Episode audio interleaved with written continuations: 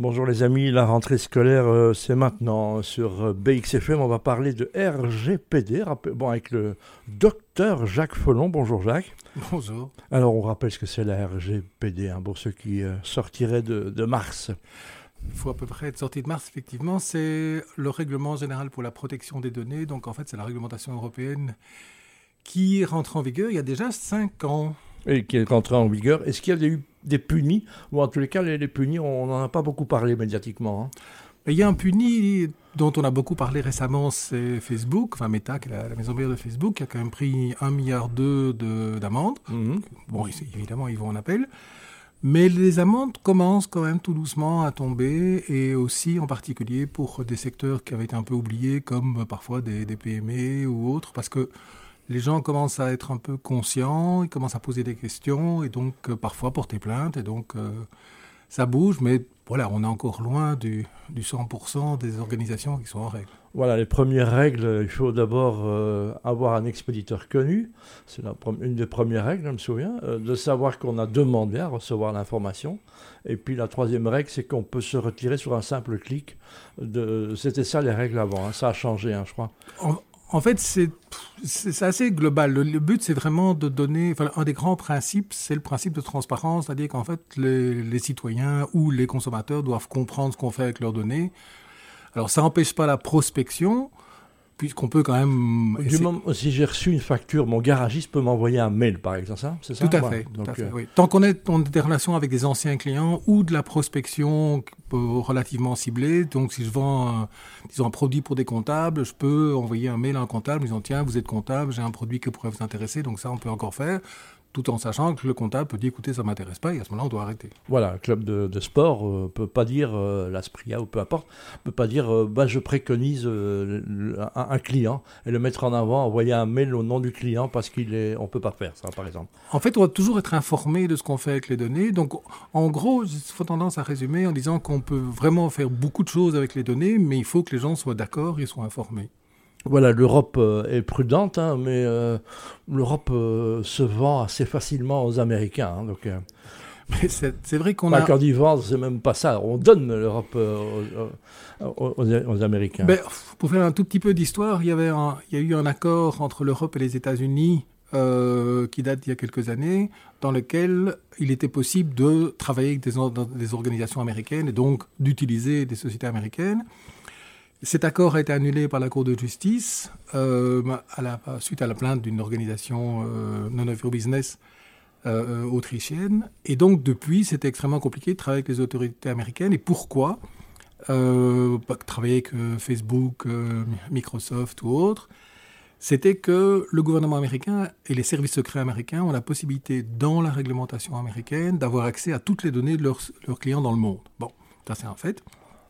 Et donc, évidemment, la Cour de justice a dit, mais ça ne va pas, parce que RGPD oblige, ben, les citoyens européens ne savent pas si euh, leurs données sont utilisées ou pas.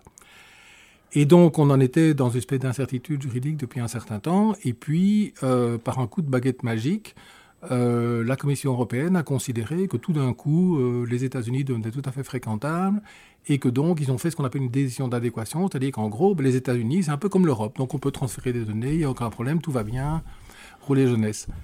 Et tous les spécialistes du secteur, en ce compris euh, les autorités européennes de protection des données, ont dit vous êtes gentil, mais il n'y a pas suffisamment de choses qui ont changé aux États-Unis pour accepter comme ça que les données des citoyens européens soient transférées. Et d'ailleurs, l'ONG qui a attaqué l'accord précédent a déjà dit qu'ils étaient dans les starting blocks pour attaquer le suivant. Jacques, un nouveau livre hein, édité avec une préface de Didier Renders, qui est le responsable hein, un peu de ça, commissaire européen, dont une des responsabilités, c'est cela. Effectivement, et, d'ailleurs, il a euh, à quelques reprises précédemment euh, dû intervenir euh, notamment par rapport à la Belgique pour qu'il avait à un certain moment pas vraiment tendance à respecter le RGPD, notamment dans la composition de l'autorité de protection des données. Oui, dans le médical aussi, parce que fatalement, c'était un peu ça le problème, puisque pour les laboratoires, c'est évidemment important de savoir qu'un diabète de type 2 à 30 ans, ben, ça rapporte beaucoup d'argent, évidemment. Hein, voilà. aussi, effectivement. Donc c'est un peu là où ça a dérapé. Euh, les, les, conditions, on le voit maintenant, Europe, on est dans un, dans un monde qui va aussi vers un nouveau Thierry Breton, dont on va beaucoup parler hein, fin du mois d'août, puisque le 25 il y a une nouvelle réglementation au sujet des réseaux sociaux avec énormément de zones d'ombre, hein, je pense. Le gros problème qu'on a par rapport à tout ça, c'est qu'il y a une espèce de surabondance de réglementation au niveau européen, puisqu'on a le, RGPD effectivement qui règle la problématique de la vie privée. On a une, nouvelle réglementation sur le contenu des plateformes. On a une réglementation qui va arriver sur l'intelligence artificielle. Et on a d'ailleurs, on commence à voir des réactions des grands acteurs euh, américains concernant ce genre de choses, en disant bah, écoutez, si vous continuez à nous embêter, on ne vient plus en Europe. Euh, il y, a deux, hein, YouPorn et Pornhub, pour dire. Euh, Dupont Moretti dit euh, on, les a canassés, mais c'est eux qui disent si vous mettez ces règles-là, on quitte le marché français. And that's all, hein, voilà. En fait, le Altman, le patron d'OpenAI, donc qui est à la, à la base de ChatGPT, a dit, ben, puis il s'est rétracté après, mais enfin, il a quand même dit bah, si jamais il y a trop, les règles sont trop continentes, on ne vient plus en Europe. Euh, Twitter avec euh, Elon Musk aussi a dit moi je vais donner tous les mots, les algorithmes qu'on me demande d'interdire, je vais les diffuser. Donc voilà. Et euh, on a eu Google qui a lancé son intelligence artificielle qui s'appelle Bard. assez étonnamment, quand ils l'ont lancé, ils l'ont lancé dans le monde entier, sauf en Europe et au Canada. Donc, donc, donc, on sent quand même qu'il ben, y a une espèce de bras de fer entre les, les grandes plateformes.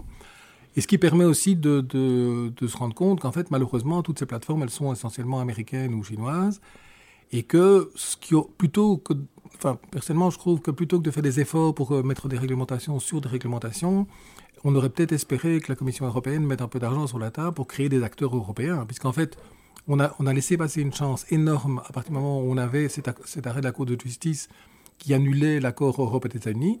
On aurait pu à ce moment-là investir quelques milliards pour créer de vrais acteurs européens qui, qui ont des données personnelles en Europe, qui respectent le RGPD, et il y en a quelques-uns. quand tu dis créer, ça veut dire qu'il faut toujours laisser le, des, entreprises, euh, des entreprises privées le faire, parce que si on rentre dans un contrôle à la chinoise, non, ça ne va plus.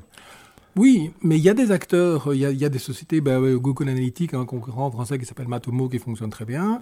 Euh, on a euh, Salesforce, et on a Effici en, en Belgique. Mhm. Donc on a des acteurs européens, mais, voilà, mais qui ont des difficultés du fait de ces réglementations. Et donc avoir un, vrai euh, effort de la part de la Commission pour dire ben, on, va essayer d'avoir des acteurs européens qui peuvent concurrencer les acteurs européens, ça aurait été bien. On a constaté que ça n'a pas été le cas. On a l'impression que l'Europe essaie d'arrêter des vagues avec, avec une raclette. Donc euh, c'est un peu l'image qu'on a. Et ça, en plus, avec, on est un peu dans la méthode Covid. Hein. donc ça veut dire que les punis, ce seront les plateformes. Et puis, puis ce seront les, les acteurs qui trichent un petit peu ou qui abusent. Oui, et puis de toute façon, on a déjà trouvé des solutions, puisque si les plateformes ne viennent pas en Europe, et ça s'est vu notamment en Italie, quand l'Italie a interdit ChatGPT, la vente de VPN a explosé. Alors le VPN, en, deux mots, c'est une possibilité de d'aller sur Internet en faisant croire à Internet qu'on n'est pas italien, mais qu'on est américain. Et à ce moment-là, on a accès à tout. Et donc la solution technique est extrêmement simple. Donc les interdictions ne serviront à rien et les citoyens continueront à utiliser les services américains. Donc on est dans un contexte où maintenant, même au niveau des photos, et la qualité est assez extraordinaire, on, prend une plateforme comme Midjourney, on est, euh, il faut se méfier. Alors, il y a quelques problèmes avec l'intelligence artificielle, c'est assez fabuleux, ça s'est démocratisé de façon assez géniale depuis euh, ChatGPT. Mais il y a quand même quelques problèmes qui se posent. Euh, d'abord, c'est que les, images et les vidéos sont de telle qualité qu'il est extrêmement difficile de voir si c'est des fakes ou pas. On a tous vu euh, Macron qui ramassait des poubelles ou le pape avec sa doudoune blanche, euh, par exemple. Ou le couple Zuckerberg-Elon Musk il n'y a pas longtemps, voilà. Tout à fait. Donc on, ça devient compliqué. De, donc c'est pour ça que l'esprit critique reste évidemment toujours important. Et, et ça pose des problèmes par rapport à certains métiers. On a vu notamment la grève aux États-Unis des, scénaristes, euh, des acteurs, des doubleurs, puisqu'en fait, on peut très bien aujourd'hui assez facilement avec, euh, avec une IA euh, comme Synthesia, ben, animer des images et donc quelque part prendre le, les quelques photos de euh, Pierre Chaudoir et de lui faire raconter absolument n'importe quoi. Ce que je fais, j'ai pas besoin de ça, de dire n'importe quoi, je peux faire. Mais simplement dans un contexte, par exemple, aussi des, acteurs, ils vont louer des voix qui vont rentrer après. Donc c'est fini le, travail de doublage, c'est fini le travail photographique, c'est fini le travail artistique, c'est fini l'éducation artistique aussi. Dans les écoles, c'est un problème. Hein. Ça pose de, gros problèmes et en fait, la, question qui se pose souvent, c'est finalement c'est la valeur ajoutée. C'est qu'est-ce qu'on peut apporter que l'IA n'apporte pas? Mmh. Euh, je raconte souvent une anecdote de, on avait fait une conférence avec Marcel Lebrun il y a quelques, années sur, sur l'IA à, l'université de Louvain. Et un professeur d'histoire avait dit Mais est-ce qu'on va être. Un prof va être remplacé par des robots? Et Marcel Lebrun avait répondu avec un petit sourire en disant ben, Puisque vous posez la question, vous, oui. en fait, la question, c'est est-ce qu'on est capable d'apporter quelque chose de plus? Alors, quand on compare l'IA et qu'on compare le travail d'un humain et qu'on dit, finalement, on a exactement la même chose, ben c'est clair que probablement l'IA va gagner. Par contre, il y a un certain nombre de problèmes qui se posent, notamment des problèmes de propriété intellectuelle, puisqu'en fait, quand on regarde les images qui sont créées, les images sont créées sur la base d'images existantes, pour lesquelles l'IA n'a pas vraiment d'autorisation pour le faire. Il y a un problème de données personnelles aussi, parce que quand on utilise ces, plateformes, mais on pose des questions, ces questions sont gardées, évidemment, sont conservées, on ne sait pas très bien ce qu'ils en font, ni, ni euh, comment ils gèrent en fait les, données personnelles, raison pour laquelle, notamment, pour laquelle il y a des, il y a notamment une interdiction en, Italie. Euh, il y a une, aussi une éducation qu'on doit, doit faire, c'est-à-dire que les, gens ne se rendent pas nécessairement compte que quand ils posent des questions, ben, la question elle va rester. Il y a eu un cas avec Amazon et un avec Samsung dans lesquels des cadres de l'entreprise ont demandé à ChatGPT de les aider à faire un PowerPoint de présentation de plan stratégique. Et le, plan, de stratégie était partout. Et voilà. Donc oui, c'est ça le danger, il n'y a pas de protection. Euh, il y a des choses qui sont très bien. Hein. Que ferait-on sans Waze, que ferait-on sans DeepL, que ferait-on sans, sans plein de choses euh, Spotify, c'est de l'intelligence artificielle aussi. Donc il y a plein de choses qui sont extrêmement positives. L'éducation doit changer aussi. Donc. L'éducation doit changer et notamment, ben, c'est aussi l'intégration de, des IA dans l'enseignement. Bon, moi, j'étais un, des premiers à, obliger les étudiants à utiliser ChatGPT dans, mes cours à, à euh, et à Saint-Louis en disant, ben voilà, c'est un outil, on va apprendre ensemble à s'en servir, puisqu'on a commencé en fait en, janvier, donc ça venait à peine de sortir. Et, euh, et en fait, l'idée, c'était de dire, voilà, c'est un nouvel outil, mais ce qui est important aussi, c'est de garder un esprit critique. Et quelque part, en, en amenant les étudiants à poser des questions à ChatGPT, se rendre compte que les, les, réponses n'étaient pas toujours parfaites, mais quelque part, ça lui permet quand même d'avoir un certain recul. Euh, l'exemple qu'on donne toujours, c'est que si on pose à ChatGPT la, la question euh, désormais classique qui est qu'est-ce qui est plus gros, un œuf de jument ou un œuf de poule, bah, ChatGPT répond l'œuf du jument parce que dans sa logique, bah, la jument est plus grosse, donc c'est bon. Et le jument la jument ne pond pas d'œuf. Non, ne pond pas, désolé. Ah, ben voilà. Merde alors, quelle nouvelle. Merci Jacques, on pourrait passer des heures avec toi. Je rappelle Jacques Follon, RGPD, traitement des données personnelles dans les organisations, préface de Didier Render. C'est euh, édition à compte d'auteur, ça? Non, non, du tout, c'est Corporate Corporate, ah, un, vrai éditeur. Et là, et là, on trouve ça dans tous les bacs? On trouve ça dans les, dans les bonnes librairies, sur les, les sites euh, divers et même sur Amazon. Waouh Qui, je rappelle, est aussi une forme d'intelligence artificielle. On l'oublie souvent. Donc, euh, il ne faut pas jeter l'eau avec, euh, avec le, bébé avec l'eau du bain. Voilà, donc c'est ça. Et même l'intelligence artificielle. Merci beaucoup, Jacques. Avec plaisir. À bientôt.